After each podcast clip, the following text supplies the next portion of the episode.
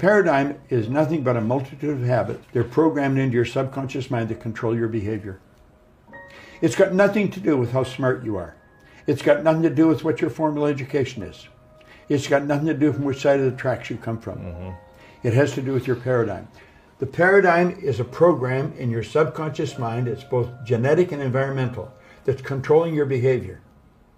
Everyone that can hear my voice knows how to do better than they're doing. And they may wonder, why don't I do it?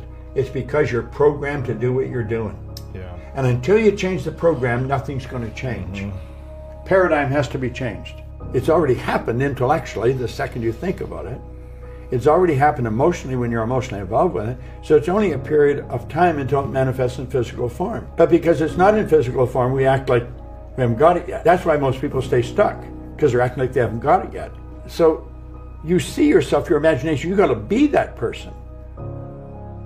Goethe said that, great philosopher. He said, before you can do something, you first must be something. Mm-hmm. So you've got to be it intellectually, you've got to be it emotionally. It's like Solomon says, as a person thinks in their heart, the emotional mind. Well, it's only a period of time then until it manifests physically. That's one of the first laws of the universe is the perpetual transmutation of energy. Energy is moving into form. Always. So we cause it all to happen the way we think and the way we stay locked into ideas. I think you build the image of what you want. But everything you create, you create twice. Once in here, once out here. So we have to see ourselves with what we want here.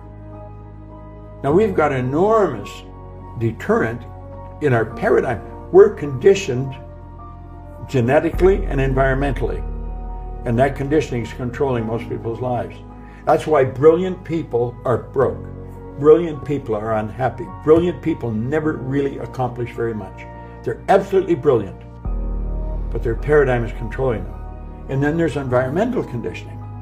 We know almost all welfare recipients are fourth, fifth generation welfare recipients. So this is passed down generation to generation. Now, unfortunately, we're all, or fortunately, we're all exactly the same. We got exactly the same potential. Our spiritual DNA is perfect. But that perfection never expresses itself properly because of this paradigm. It's conditioning in our subconscious mind. You see so many brilliant people and they don't make it. We have perception, the will, reason, imagination, memory, and intuition. They're, they're the faculties that make us separate from everything else. Like all the other little creatures on the planet are completely at home in their environment. We're the only creature that's totally disoriented in our environment. And that's because we've been given the faculties to create our own environment. But we've never been taught how to use. When John Kennedy asked Dr. Wernher von Braun what it would take to build a rocket that would carry a person to the moon, bring him back safely to Earth, von Braun said, he answered him in five words. He said, the will to do it. Many people would hear that and don't really understand what he said. The ability to hold that picture on the screen of your mind and nothing else. Because the will is what gives you the ability to concentrate. Energy flows to and through you. Through concentration, you increase the amplitude of vibration when the energy leaves you. Um, that's how absentee healing's done through the will. Mm-hmm. You know, a practitioner will hold the idea, and they'll have the subject relax, be very quiet. They transfer that thought right into the person's subjective mind. Because your intuition is a mental faculty that picks up vibration and translates it in your mind. It's through intuition that you get answers to your question. Like you asked a question, the opposite side of question is an answer. It's the equal and opposite side. So our answer comes with our question, but we're not tuned in to, to pick it up. You know, like every question is an answer. Well, the imagination, of course, it's it's everything. So you get these higher faculties and you get using them, and I start to learn how to use these. And I started to see that we've got so much going for us that we never hear about. School doesn't teach us. Our parents don't teach us. You go to work for a company, they don't teach you. So the odds of learning it are really slim, you know. And it's the reason there's so few people that really are successful in life. There's all kinds of material around in success. My goodness, there's there's more around today than there's ever been concentration increases amplitude of vibration. There's a power flowing to and through us all the time. It never stops. You can photograph the energy leaving the body. Well, concentration increases it, makes it more powerful. So whatever you concentrate on, you're giving more energy to. Emerson said the only thing can grow is the thing you give energy to. So as you start to learn how to utilize these higher faculties, you start to learn how to improve the quality of your life. And you start to see why you're God's highest form of creation. Intuition is a feeling that you pick up. Intuition reads feeling. Feeling is conscious awareness of vibration. So you're reading vibration. Vibration is a natural law of the universe. Like your body vibrates. Come to a rather strange fact. We tend to minimize the things we can do, the goals we can accomplish, and for some equally strange reason, we think other people can accomplish things that we cannot. If I want to be free, I gotta be. And I was watching him and think, my God, this guy's so good. If only I could do that. I could never do that. All of a sudden, that record of Earl started to play in my head. Now, right here, we come to a rather strange fact. We tend to minimize the things we can do, the goals we can accomplish. And I thought, damn, that's what Earl means. The paradigm can only be changed one of two ways. One is an emotional impact and repetition, constant spaced repetition. So you, you take this affirmation of thing I want to change, um, and you've got to keep repeating it to yourself. You've got to keep seeing it through the repetition of it. Pretty soon it becomes fixed in your mind. Then the thing you're afraid of becomes a habit. You just automatically do it. Yeah. Like there's things you do automatically today that you don't even give a thought to. Yeah. But at one time you're afraid to do it. Sure. So that's, I think that's how you keep changing. Thought is a very powerful, thought is the preamble to everything. You think on frequencies. Now this has to do with goals. When you set a goal, you have to flip your brain onto the frequency that the good that you desire or that you need for that goal is there. So you you you most people don't make the decision because they don't know how to get it. You don't have to know how to get it. That's why von Braun said when Kennedy asked him how to get to the moon, the will to do it. You're going to mm-hmm. make the decision. You don't make the decision when you've got enough money or when you've got all the resources. You make the decision.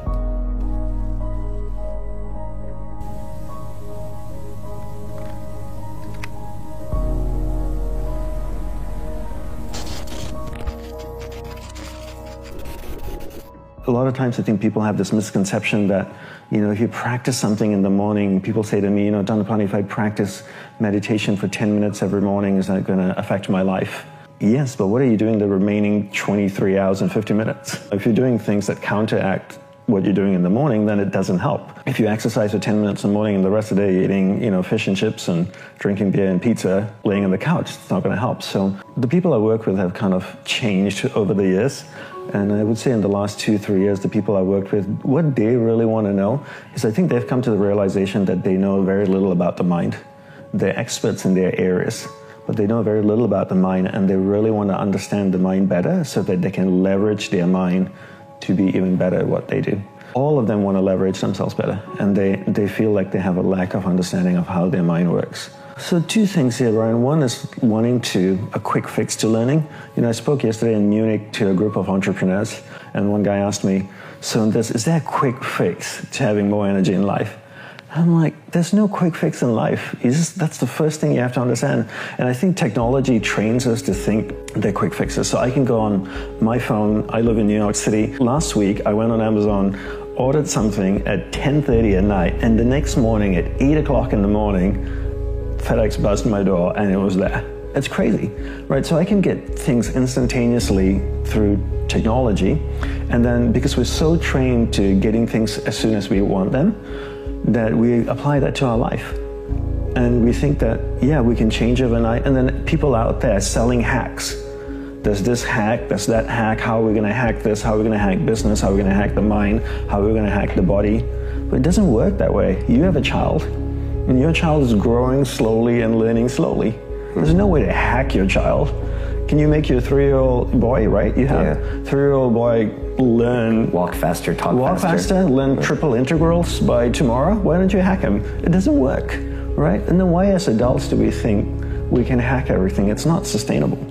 And then the other thing about being a teacher is that you know, that's another thing that's being sold out there. Besides hacking, it's like, you know, let me certify you to be a yoga teacher. Let me certify you to be a life coach. I know you're 19 years old and you've never had any experiences in life, nor have you done, achieved anything that pushed you beyond the limits of your imagination. But let me certify you as a life coach after a three day weekend program.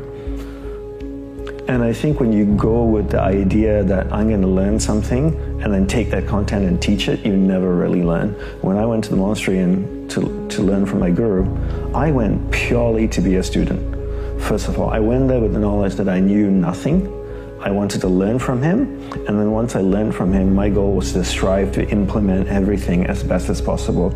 I have zero intent to teach, right? And that, and I feel when you take that approach, you learn the best. And some of the people that I work with purely have that approach.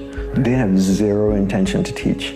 They just really want to learn. And so when you go there with that intention, then you learn really well. Like we were chatting earlier, you know, if someone wants to learn martial arts, they want to learn the quick swirl 360 kung fu kick in the air or something. You know, no one wants to go and do the hard work. And that's all about the quick fix. You know, how can I get from A to B as quickly as possible? And it's not only about training the body, it's about training the mind too, right? The mind needs to adjust, and the mind is like a muscle. It needs to reshape itself to be able to take on a new way of thinking and a new way of behaving and you know progressively hold that new shape and that only comes through repetition and patience and slow hard work of doing the same thing over and over again and i think so many teachers out there are selling quick fixes.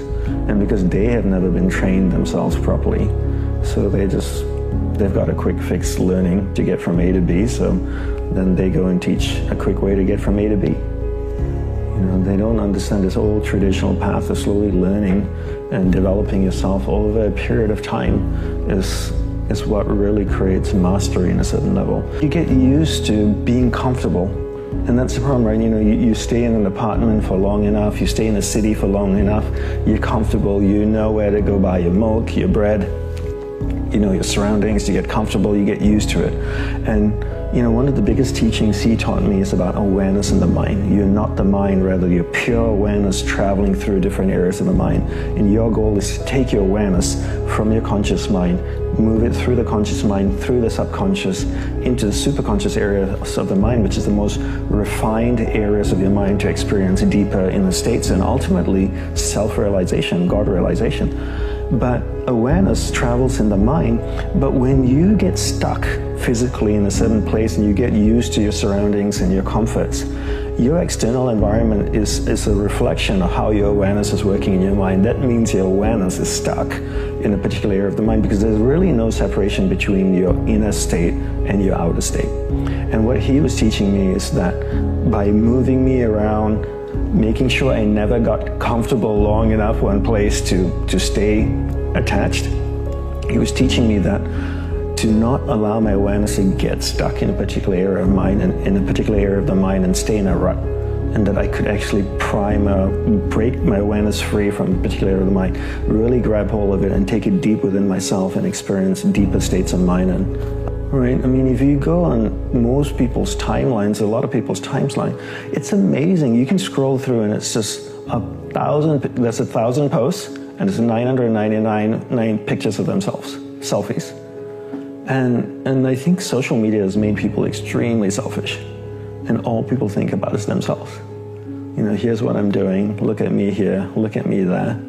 You know, and you look at also public figures and celebrities and influencers they constantly post pictures of themselves and their amazing life traveling all around the world. And, you know, I see and I know some of these people and they never post pictures of their students or, you know, who's following them. It's always about them. Nobody spends time with themselves. And when I say to people, say this to people, they go like, oh, I have alone time. Every evening when I walk my dog for half an hour, that's my alone time. And you're like, no, that's walking a dog. When I'm at the gym working out, that's my alone time. I go like, no, that's being at the gym.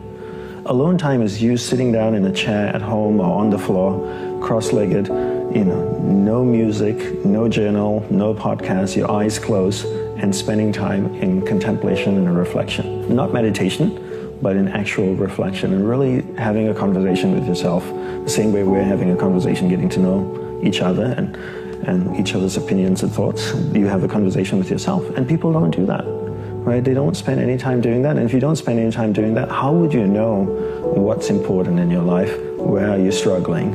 And what you need to focus on next and what you need to work on. You're so busy from the moment you, from the moment the alarm rings, they reach over to the side table, grab their phone, turn off the alarm, look at all their notifications, and then start stroking that phone. This is how people get pleasure in the morning, stroking the phone. And then every 10 years, someone has a quote unquote midlife crisis when they realize that they're living a life that they've never contemplated, they've never planned, they're not connected with, right? And then that's kind of life. And then you're on your deathbed looking back saying, What did I do? Why did I value these things? Mm-hmm. And they're wondering why. And it's because they never spent the time in solitude with themselves.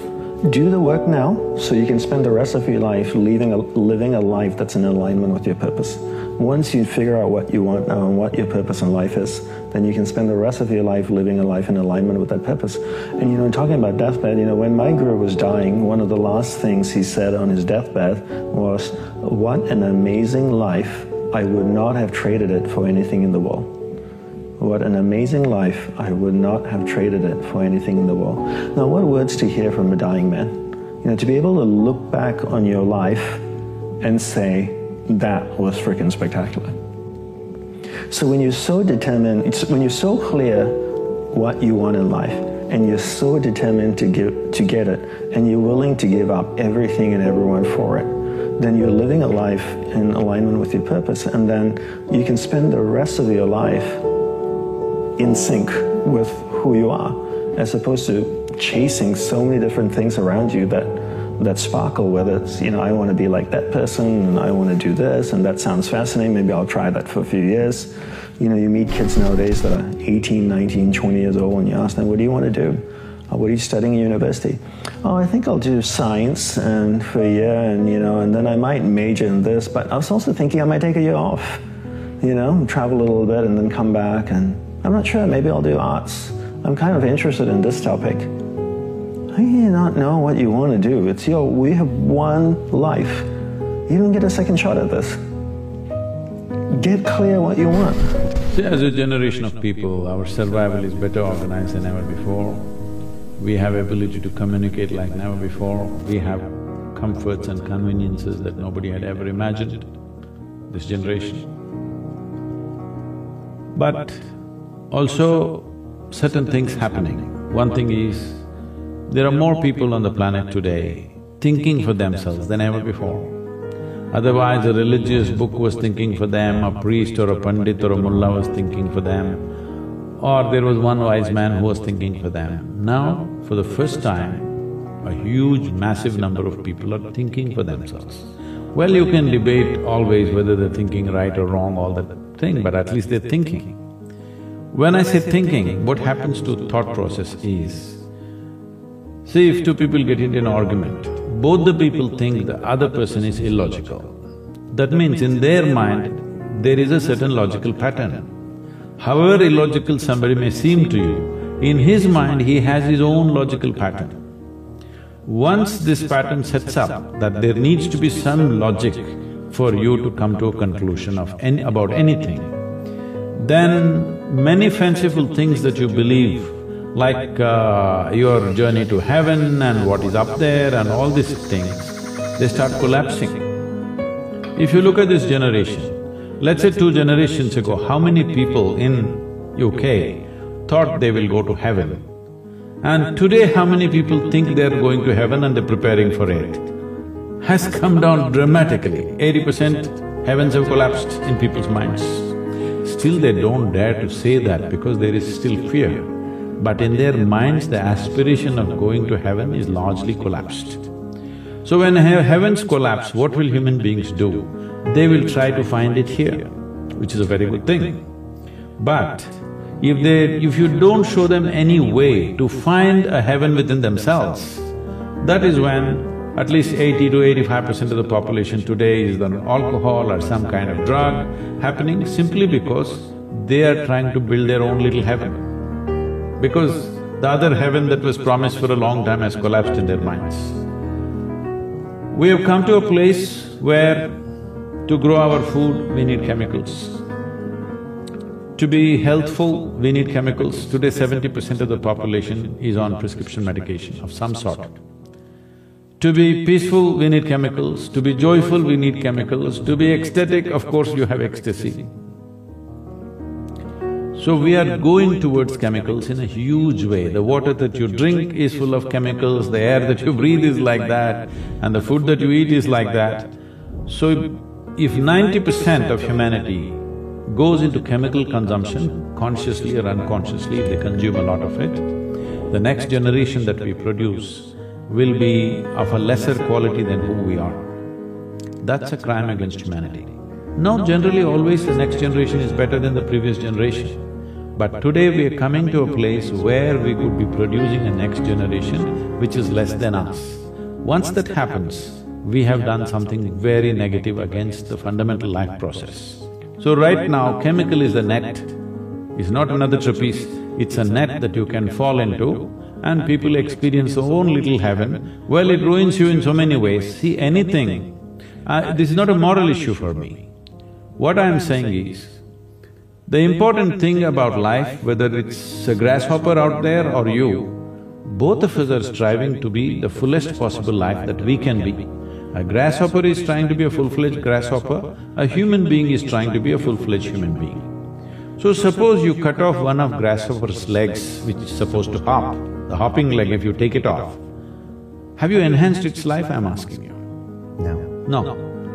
So similarly for a human being, if you take away any of his faculties in any way, even temporarily, have you enhanced his life? No. So intoxication is just that, it is taking away your faculties for a period of time, but if you continuously do it, it'll take it away for your life. So you're taking away or subjugating your faculties for a little bit of pleasure or maybe a lot of pleasure, whatever, however you wish to describe it. But the important thing is you're taking a backward step with life because life can only be enhanced by sharpening and increasing our faculties, not by decreasing our faculties. Our ability to be active physically, mentally, emotionally, spiritually, if this is in any way crippled, this means we are taking a backward step. The greatest chemical factory, the most sophisticated chemical factory is right here. Question is only, are you a great CEO or a lousy CEO? If you are a great manager, you will produce what you want from this. If you are a lousy manager, you do wrong things, you get anxiety, you get something else, you get rubbish going on within you because you are misusing your chemical factory or you don't know how to manage your chemical factory. Every human being wants his life enhanced. If you don't show them proper ways to enhance, they will find shortcuts. See, a man who goes to the bar and a man who goes to a church or a temple or whatever, they're seeking the same thing. They're trying to enhance their life, isn't it? If you do not show them a proper way, they will take whatever ways are available on the street, that's all. That's why I'm saying it's not a moral issue for me. It is just that it sets you backward. You want to go forward, but it sets you backward. See, all human experience comes from within, isn't it? I don't know what kind of geniuses thought these things. I know in America there must be a million books telling you how to, uh, you know, milk happiness from something else or somebody else But all human experience is generated from within. What comes from within you must be the way you want it, isn't it? Isn't that simple enough, I'm asking? Yes. What comes from around you may not be the way you want it. But what comes from within you must be the way you want it. If whatever happens within you the way you want it, will you be blissed out or miserable? Should be happy. Blissed out. Blissed out. You… if you… see, most people understand complexity as intelligence. If they make themselves difficult, they are supposed to be intelligent. Making a simple thing difficult is not intelligence. Making a very complex thing simple is intelligence, isn't it? So wrong sense of intelligence, idea of intelligence has entered people's minds. They think if they make a problem out of every solution, they're intelligent. No, no, If you find solutions for every problem, that is intelligence. That's my understanding. See, to learn ABC, to learn to read and write a simple language like English, I'm saying simple language, just twenty-six alphabets. Tamil language, language has two hundred and twelve alphabets, very complex. To learn a simple language, you take twelve years of schooling to read, write, understand. This all you're doing in the school. You may be reading a science book, but you don't know any damn science by reading a high school textbook, all right? So, for this you're taking twelve years. To transform your life, you want to do it in two minutes. So is that what your life is worth?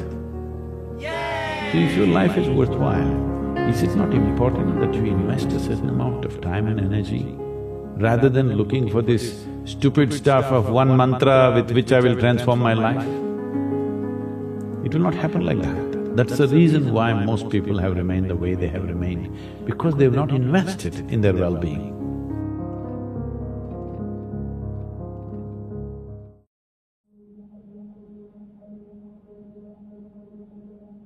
The cost of your good habits is in the present, and the cost of your bad habits is in the future.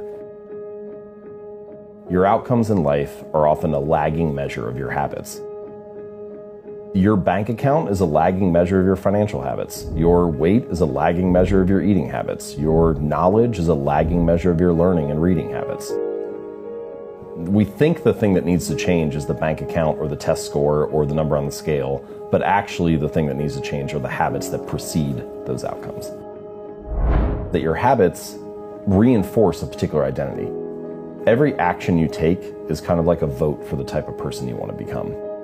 And if you can master the right actions, if you can master the right habits, then you can start to cast votes for this new identity, this desired person that you want to be. I think that's one of the reasons why small habits matter so much. They don't necessarily transform your life overnight. Doing one push up does not transform your body, but it does cast a vote for being the type of person who doesn't miss workouts. The real goal is not to run a marathon, the goal is to become a runner. The goal is not to write a book, the goal is to become a writer. Because once you've adopted that identity, you're really not even pursuing behavior change anymore. You're just kind of acting in alignment with the type of person you already see yourself to be. If we're going to be building habits anyway, then it makes more sense to be able to understand how they work and how to structure them so that uh, you can be the architect of your habits rather than the victim of them. A goal is focused on the outcome, uh, a system is focused on the process. If you are a writer, your goal might be to write a best selling book, but your system is the writing process that you follow each day and like getting your butt in the chair, it's your research. What if you ignored the goal, right? If you say forget about the goal and focused only on the system, would you still get results? We live in a very outcome focused society. Uh, things are only news stories or shared on social media once they are a, result. So uh, the results of success are very visible and easy to view. Like, what is the difference between eating a burger and fries for lunch or eating a salad? Not a whole lot on any given day. Your body looks basically the same in the mirror, the scale hasn't really changed. It's really easy to dismiss it in your mind and say, oh, this is kind of insignificant. But you know, you turn around two or five or 10 years later and you realize, oh wow, those daily choices really did add up. It's just much harder to see on a granular basis. Achieving a goal only changes your life for the moment. It's actually not the thing that you're looking for. We think the results are the thing that needs to change, but it's actually the process behind the results. You don't need to lose weight, you need better eating habits, and then your weight will always be around where you want it to be. You don't need more money, you just need better financial habits, and then you'll always have enough money to manage the thing that comes up. Because if it's all about the goal, as soon as the goal is achieved, you don't have that motivating you. But if instead it's about being a runner, then even once, even once you finish the race, you still have a reason to show up again the next week.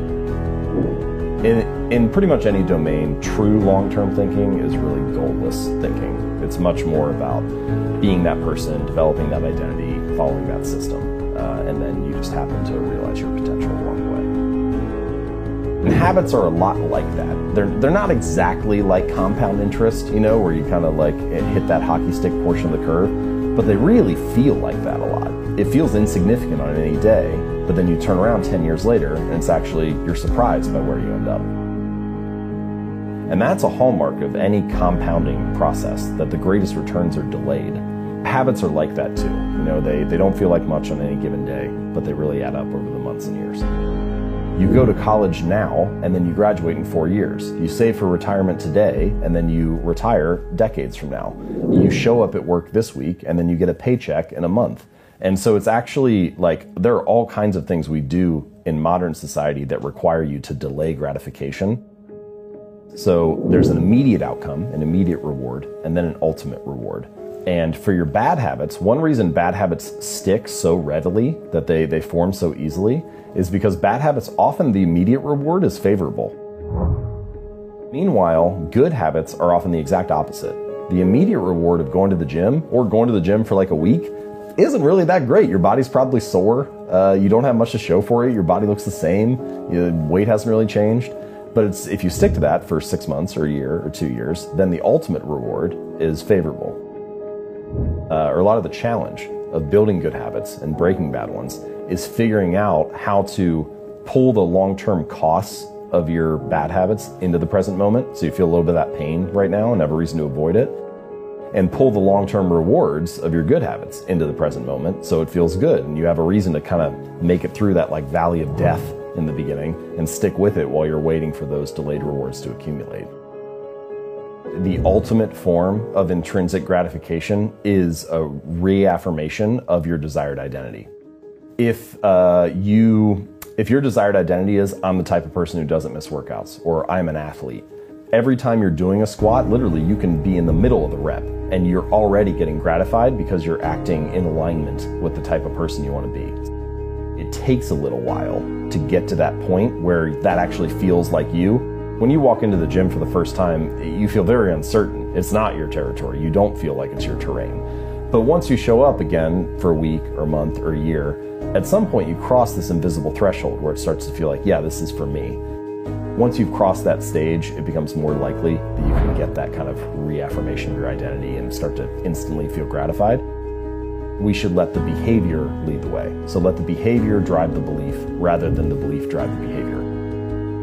If you're trying to get yourself to latch onto a new identity or tell yourself a new story, it's more powerful to let the behavior lead the way because the behavior provides immediate evidence that you are that kind of person. I think there's something powerful about Good habits become easy habits when you can learn to find joy in delaying gratification.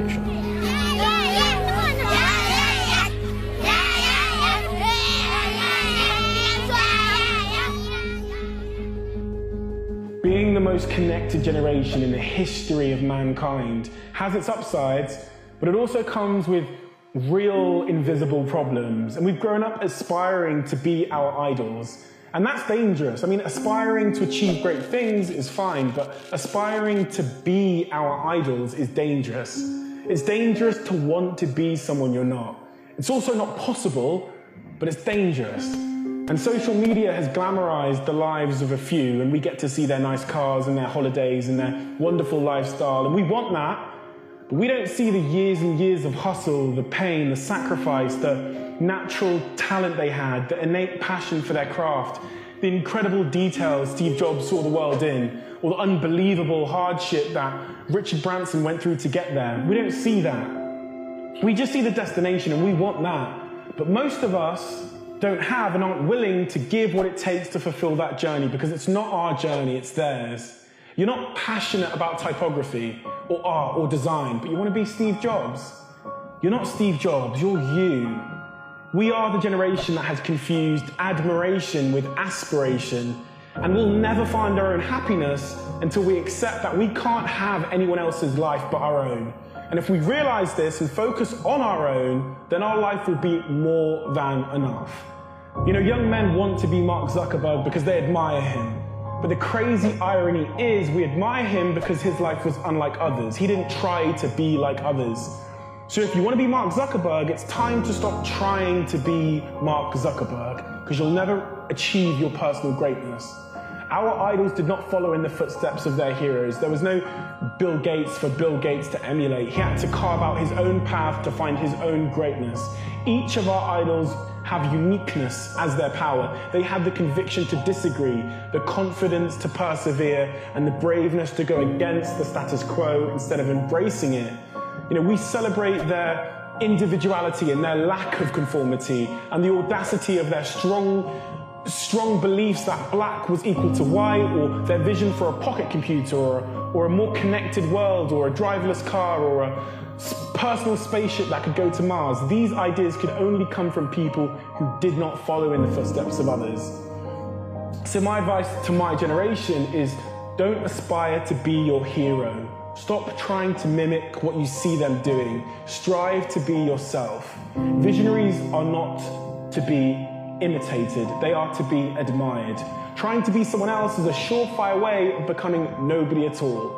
The only great person you can become is the greatest version of yourself because all the other great people are already taken. And the funny thing is, once you become the greatest version of yourself, people will see your life and they'll make the mistake of trying to be you too. There's a recent phenomenon that's not being talked enough about in our culture, and specifically in our world, which is what failure is doing in our space.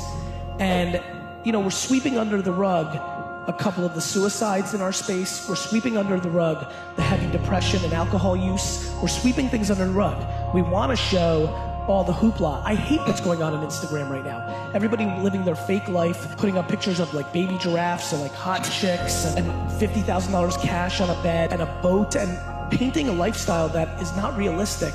I want to have this conversation because there is a level of talent here, and what we need to all be doing is figuring out what we're best at and going all in on that. Defining your goals, defining what the life you're trying to build is, and having a real model for what you're doing. And for me, I tried to be very clear about what I'm trying to accomplish to myself. If you're doing this thing because it means something to you and you know exactly what success looks like for you, it's nice because then you're not as distracted by the fact that so and so is posting photos of them surrounded by $100 bills on Instagram or on a yacht in Ibiza or whatever. You want to make sure that you're not comparing yourself to other people. You want to compare yourself against the progress you've made because, like, look, some people are freaks.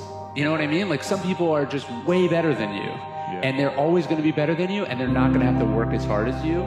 So it's like if you're comparing yourself to them or just mimicking them, that's not the right approach. Everyone has their demons. It doesn't matter if they're like the richest person or the most successful, the most good looking. There's some battle I feel like we're always facing. It's hard to just be like, I've got it all figured out in all areas of my life. The people who you feel like have it most figured out are probably struggling the deepest. Thou knowest the man, thou knowest not his wrestling. Because you don't know what each person is wrestling with inside. You don't know if that beautiful celebrity is wrestling with an eating disorder. You don't know if that guy who seems like he has a happy family is miserable and cheats on his wife. You don't know if that person who sold millions of albums feels like a failure because their parents never told them they loved them. You know, you don't know what people are struggling with, and it's like you can't compare yourself to them because you don't know you don't know what it costs then. The world is indifferent to you and I, right? Like the world is not the world is not only indifferent to like our personal goals, like the world doesn't even care about the human race, right? Like we could all be wiped out by like a volcano tomorrow, right? So it's it's that we are a very small piece of like a complex universe and the result is that things don't go the way we want them to go. So i think those are the external obstacles. Then we put on top of that struggles with addiction or struggles with self-worth or struggles with other people. You know we we add to that things that make an an extraordinarily difficult thing like even more difficult. Yeah. and we don't even know it